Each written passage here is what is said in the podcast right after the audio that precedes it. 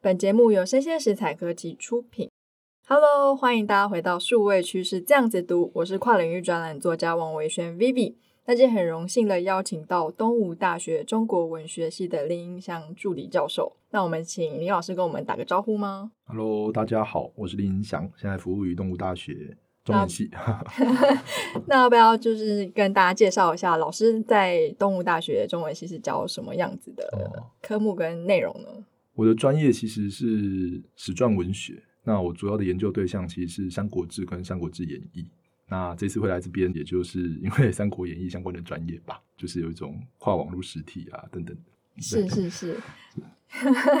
好，那其实我会请林老师来，很重要原因是因为老师在于我们的不管是实体文学或是我们的《三国演义》这类比较传统文学上有非常深的琢磨嘛。那其实我算是活在一个网络世代跟呃实体世代的一个交界哦，所以我蛮好奇，我在那个网络文学大爆发的时候，我也有供逢其盛。那网络文学也是文字啊，那我们的实体就是我们所谓有印出来的这些书，嗯，的这些文学也是文字啊，那它们之间到底有什么样的差异性呢？网络文学跟实体文学最大的差异性还是在于载体啦。是，对，那其实网络时代我们现在都习以为常，大概网络真正问世到现在也不过是三十年左右的时间而已。对，对，那我们台湾最早最早应该是一九九二年的时候，中山大学建立了第一个 BBS 站，嗯，然后在隔年就是由东南科大，当时的东南工专就架立了第一个万维网，就是全球资讯网是 WW。对，那在之后就开始有各种属于网络的媒体载体，然后就各种文章发表出现。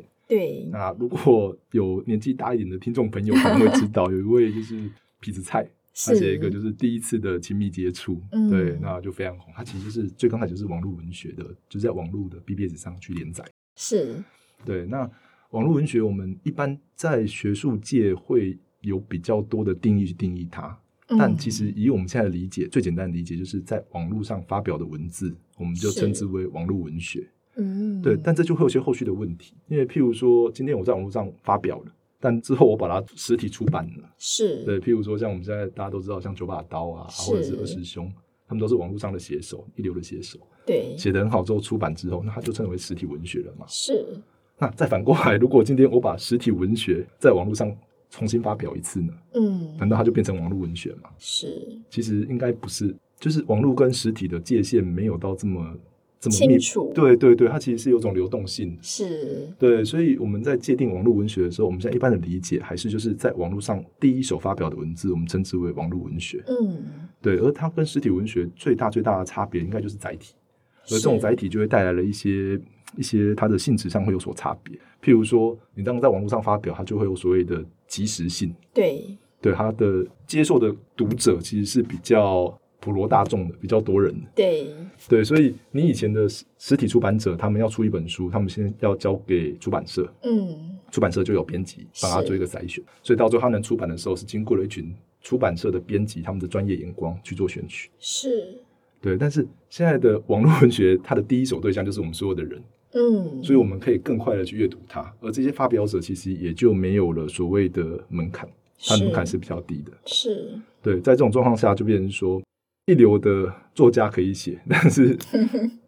就是三流的作家，譬如像我，我也可以在网络上想写什么就写什么。您太客气了啊 对，啦，类似这样，类似这样的状况，所以它其实会变成一种雅俗共赏的状况。是，对，就是网络文学会有比较多通俗的内容，但是一般的实体文学，当它经过了一连串的现在出版业的机制，嗯，它其实会是比较我们可能讲是比较是雅正文化或者是精致文化，是，但它的读者其实不见得比较多。是，对，我也有一些作家朋友啊，他的嗯用的文字，但当然实体书上的文字都非常有精雕细琢，对对然后对非常的对对精致嘛。然后他有一阵子他还想说，哎，那个谁谁谁网络作家很红啊，我也要跟他尬一下。于是呢，他就把这些精致的文字放到他的 Facebook 的粉丝专业哦是上，结果、嗯、点赞数很少。对对，会有这样的状或 况。者说，可能对其实不同的媒材上面的受众来说，还是有不同的喜好的差别吧，对对不对对对对，没错没错。那其实像这几年，像是网络剧跟网络文学的销量都卖的非常好，像之前有一个《琅琊榜》嘛，对不嗯对对对对对还有对像是什么《庆余年》都对卖的非常好，赚了是非常多的 IP 财。没错那，这些 IP 才是我们过去的这些实体跟传统文学来说是比较少见到的。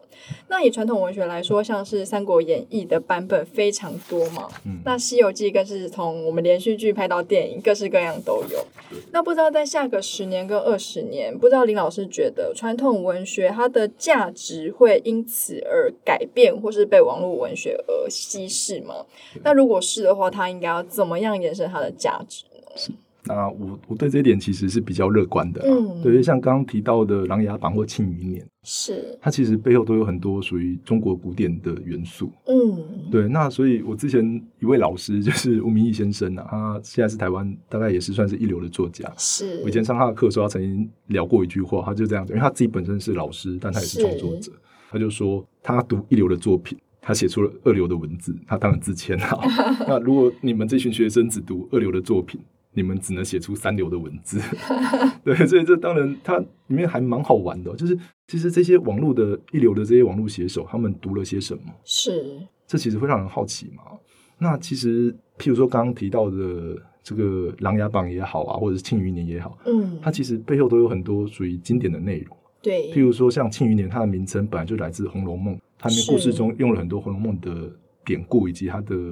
的判词等等的内容。嗯，它甚至在就是在剧情中直接致敬了《红楼梦》的桥段，是，就是说他到了穿越到异世界，然后他就模仿了一位曹先生写了《红楼梦》，大受欢迎。是，，对，所以它像这样的内容其实是会留着的啦。嗯，那据我所知，就是在两千年左右，中国大陆那边有一个非常非常红的网络小说叫《悟空传》，嗯，它其实就是用《西游记》，然后他重新去爬出他的故事，然后写出了三段爱情故事。他把哇悟空跟紫霞啊，然后唐僧跟小白龙啊，是然后猪八戒跟嗯月娘，就是他重新去梳理它，然后重新去是演绎它，是，所以它其实有一个转化的过程在里面。嗯，，对，所以其实我自己觉得，只要是经典，它只要真的是经典，是，必然会有人去阅读它，嗯，它就会留下来。是，对，那至于提到说会不会在未来不见呢？其实我觉得应该是不会啦，因为其实经典它其实不只是一个文本阅读，它其实属于一个民族的文字文化，它根植于语言，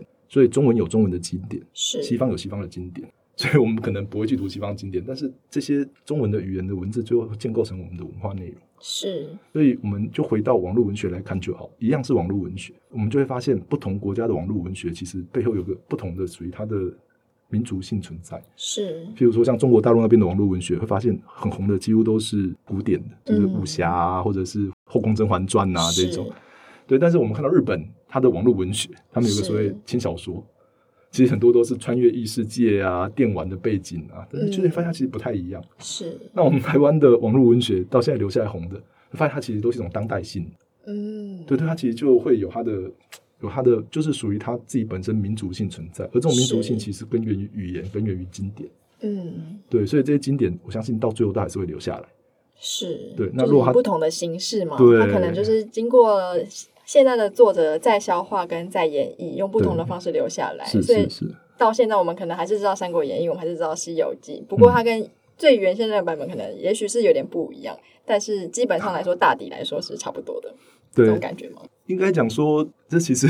我另外一个小小的例子啦，是我的侄侄女，因为是去年的时候《鬼灭之刃》很红嘛，嗯，那因为他们一群小朋友都才幼稚园，是他，们其实不敢看，因为《鬼灭之刃》它的有看，就是有砍来来砍砍去去啊，很可怕都很可怕。但因为它非常恐，所以他们每个小朋友都知道谁是谁，是，然后都知道谁发生了什么事，哦但他们其实都没有一个人从头到尾看完《鬼灭之刃》的动画过。哦是哦，，对，那我我就一直觉得这现象很有趣。那那他们是怎么知道谁发生什么事？可能就是会由二手资讯转借而来啊，等等等等。可是这项听起来好像很奇怪，但其实不复杂。因为譬如是说，我们现在我自己做《三国志》的研究，我们班上同学问他说，知不知道诸葛亮长什么样子？哎嗯所有人都知 道。那关羽大概长什么样子？那最帅的是不是赵子龙？嗯，其实就会有他的既定印象存在，但是你会发现他们并没有去看过内容，甚至他们其实一百二十回本他们没有看完。我我曾经嗯出了一个小考，就是《三国志演义》，就是我们现在读到的那个本子有几回，就是答案是一百二十回，是哦但是班上有大概三成的人会写错，就是他连他到底有多长都搞不清楚。这样子 对对对，但是他们还是知道里面的内容，其实是关键内容都还是知道。是那其实就我的理解啦，这其实就是当它已经不只是一个故事性，而是一种一种文嗯化资本的时候，它就会留在我们的生活之中，留在我们的血液之中。是对，那它到底是怎么留下来的呢？这其实是另外一个问题。是对，那这其实也是我们台湾现在面对到的问题啦，啊就是属于我们的文化资本到底是什么？是，有没有唐诗宋词，嗯，还是是台湾的某些台湾文学？那这个是题目可以再谈，可以再谈，但可能是另外一个话题。是，那因为现在，呃，刚刚我们有提到嘛，非常多的网络都是有很多跨时空的故事，然后甚至有的故事它是虽然是以例如说《红楼梦》是或是一些经典为本，但它最后是设定在一个比较虚拟的时代。那不知道林老师认为，观众们长期浸润在这种虚构的故事里面，会不会影响到他们对史实的认知？因为我知道改写其实有所谓的篇幅小跟篇幅大嘛，那一旦到了篇幅比较大的时候，很多的人物跟他的情节有的时候是错置的。 嗯，那这样对从此以往，对于我们下一代，我们可能是用我的年纪来说好，我小时候有读过正确的史实，所以我会嗯知道这个网络剧是虚构的。但是有很多的我们像我的晚晚辈、我的后辈，我以前的家教学生好了，他们会觉得那些虚拟剧是真的耶。我也会想到 一个想到一个之前的故事啦、哦是对，就是我以前我的外婆会讲整篇故事给我们听，嗯，对，然后她会讲，譬如说廖天丁啊，因为她在云、嗯我们老家在云林，是对，那其实有很多武术的传说，是那她会讲到譬如说二战，讲到八二三炮战，因为我外公去打过八二三炮战，嗯对，但现在回想起来，他讲的故事剧情大概都有问题。 譬如说，他讲二战，他就讲说日本人，呃，他就说美国人拿了两颗手榴弹丢日本人，日本人就被打跑了。 所以其实他其实他我好们现在换精简哦对，我们换就知道，其实他讲的是核 弹嘛。是对，但是我就在想，这些故事到底代表的是什么？嗯对，其实我们到后来慢慢会理解，其实，在民间是这些故事本身的关键，就是它传达某些价值，嗯或它具有某些故事性的时候，它重点不在于历史真实与否，是而在于这个故事可以带给我们什么。嗯而这带给我们的东西，其实它其实是有趣的，或者是可以吸引人的。它其是实它本身的价值就存在了。嗯，而至于历史真实与否，那其实是历史学家的工作，那是研究者的工作，甚至那是你要考试的时候需要去记下来的东西。对对，所以当今天这些历史事实。他真的搞混了，对他的日常生活会不会有什么？重大的影影响响，我呢想应该也是不会。应该也是不会。但是我们总是会有人担心说啊，就是，就譬如说之前有传出这样，就是有人连刘备是谁都不认识了啊，等等。对，对，当然会有这样的担心啦，但我自己觉得是还好，我其实是乐观的，因为就算是他在读他，他真的误会了，但当他有一天真的对他有兴趣，可能会进一步借由借由这些网络剧为触角，去追寻真嗯正的历史是什么，是他可能就会知道。而他本来就不关心的人，他也在。看完了这些《后宫甄嬛传》之后说，啊，我知道了，原来原来甄嬛是这样进来的，原来皇帝是这样夺位的。他其实对他日常生活中其实也不会有太大的影响。是，对，所以其实我觉得，就算是现实混淆了，其实也没有关系。我真的觉得没有关系，因为文学毕竟是文学。是而我会有这样的想法，其实再往后推一层，因为我做的是三国研究，是，其实《三国演义》《三国志演义》跟《三国志》是最被混淆的一段历史。嗯，它即便到了现在，什么是历史真相，到现在都说不清楚。是这这是真的。譬如说，有个典故叫三“三顾茅庐”，对，就是刘备自己去嗯找诸葛亮。是这个在古代是非常重要的一个文化象征，因为嗯就是礼贤下士。是所有中国的文人，不包括我们现在，都希望有人认嗯来识敲我门们，的对，来敲我们门，知道我是个人 才。是，所以每个人都非常喜欢这个故事。对，但是在《三国志》这本书里面，其实就记载了另外一个故事，是诸葛亮自己跑去见刘备。哦，对，那到底这两个记载谁才是真的？它其实就很模糊。是对，但这才是真的历史。为什么呢？因为当事情一发生了，它就像一条河流一样。这个西亚哲人说嘛，我们无法把脚放进一条河流里两次。是为什么？因为水流动之后，整个时光时光是无法重现的啦，无法再来对。我们所有人都想突破时空的极限，但嗯到现在没有人可以回到过去。是，所以，我们赖以为生或者赖以去理解这些历史事实的，就是史记，嗯，就是那个文本内容。是但是，只要文本内容只要是人用文字写下来的，必定具有立场，是，所以它永远不会是史实，嗯，它只能逼近史实，而无法还原史实，无法再现是史实。而在这种状况下，我们读史籍到底要做什么？其实我们要得到的是某种历史意义。嗯，所以这个历史意义，它依照着真实性，但它却不必然跟真实性绑死。是对，那我相信这一层的理解，在这种嘖网络故事中，或者是在现在的网络文学中也一样，嗯，就是当它能落实到真实性上的时候，其实会帮助我们理解，让我们觉得更真切。是，所以其实《后宫甄嬛传》它的原著小说其实是一个虚拟的世界，叫大周朝。嗯但他把它翻拍成电视剧的时候，他把它放到了雍正时期。是，对，那这个这个的变化，其实就会让我们阅读者的时候，其实在阅读这个故事的时候，接受度会更高，对，我们的理解是会一更个好。更熟悉的朝代，对，我们就觉得好像真的有这么一件事 情。对，是这其实反而是好事。是，对，那如果我们今天读完之后，我们真的对这段历史有兴趣的时候，那其实我们就会去查嘛。对，那我们真的没兴趣就就过去 了嘛，我们一样上班下班，对啊，每天过日嗯子，其实不会有太大的影响啦。对是，，对。它只是消磨时间的一部分，它它就是并不会娱乐成为你生活的一部它分，就是娱乐，对，它就是我们生活中，因为现在就是娱乐是很重要的啦。人是人没有娱乐，活着做什么？没有，是， 那其实我也有注意到说，其实现在我们时呃时代一直在往前推进嘛。我们从以前大家喜欢看长篇电影、长篇小说，一直到后来像是 Netflix，它很多就是说，哎、你在前面三分钟就要把你的观众留下来，嗯变成是时间越缩越短了。一直到现在最红的就是我们的抖音 TikTok，、嗯，那 TikTok 其实在二零二一年，它是全球流量最高的软体哦，它甚至超过了 Google 跟 YouTube，所以可以看得出来说，大家对于短视频这件事情是非常有吸引力，就是好像有一种像我的家教学生没事的时候，嗯三分钟也要滑一下抖音。对我对说对，就三分钟而已，有什么好滑？他说抖音很短，很适合啊。那如果说就是现在，嗯、全世界啊，其实都有这样子沉溺于这样素食文化的这样子的潮流之下，那对于我们的传统文学可能是比较长篇的一些作品来说，会不会有什么样的影响？我嗯， 这其实这个问题也蛮 有趣的。对，因为我在思考这件事情的时候，会有两个方向来思考。是第一个是这种片段的、琐碎的，其实是我们当代手机这个载对体之后所造成的。是对，就是我们随时拿在手边。我们现在很没有方手机，便没有没有安就全觉得感，对对，然后加上网络等等之后，就是它太方便，是，所以它就变得很破碎。就嗯连玩游戏这件事情，以前你要坐在电视机前一个小时空下来玩，是、但现在的流行的游戏都是几分钟，让你很快很快可以在任何场合嗯上个厕所。马上就可以结束。对，就据说工程师们都要上班，就是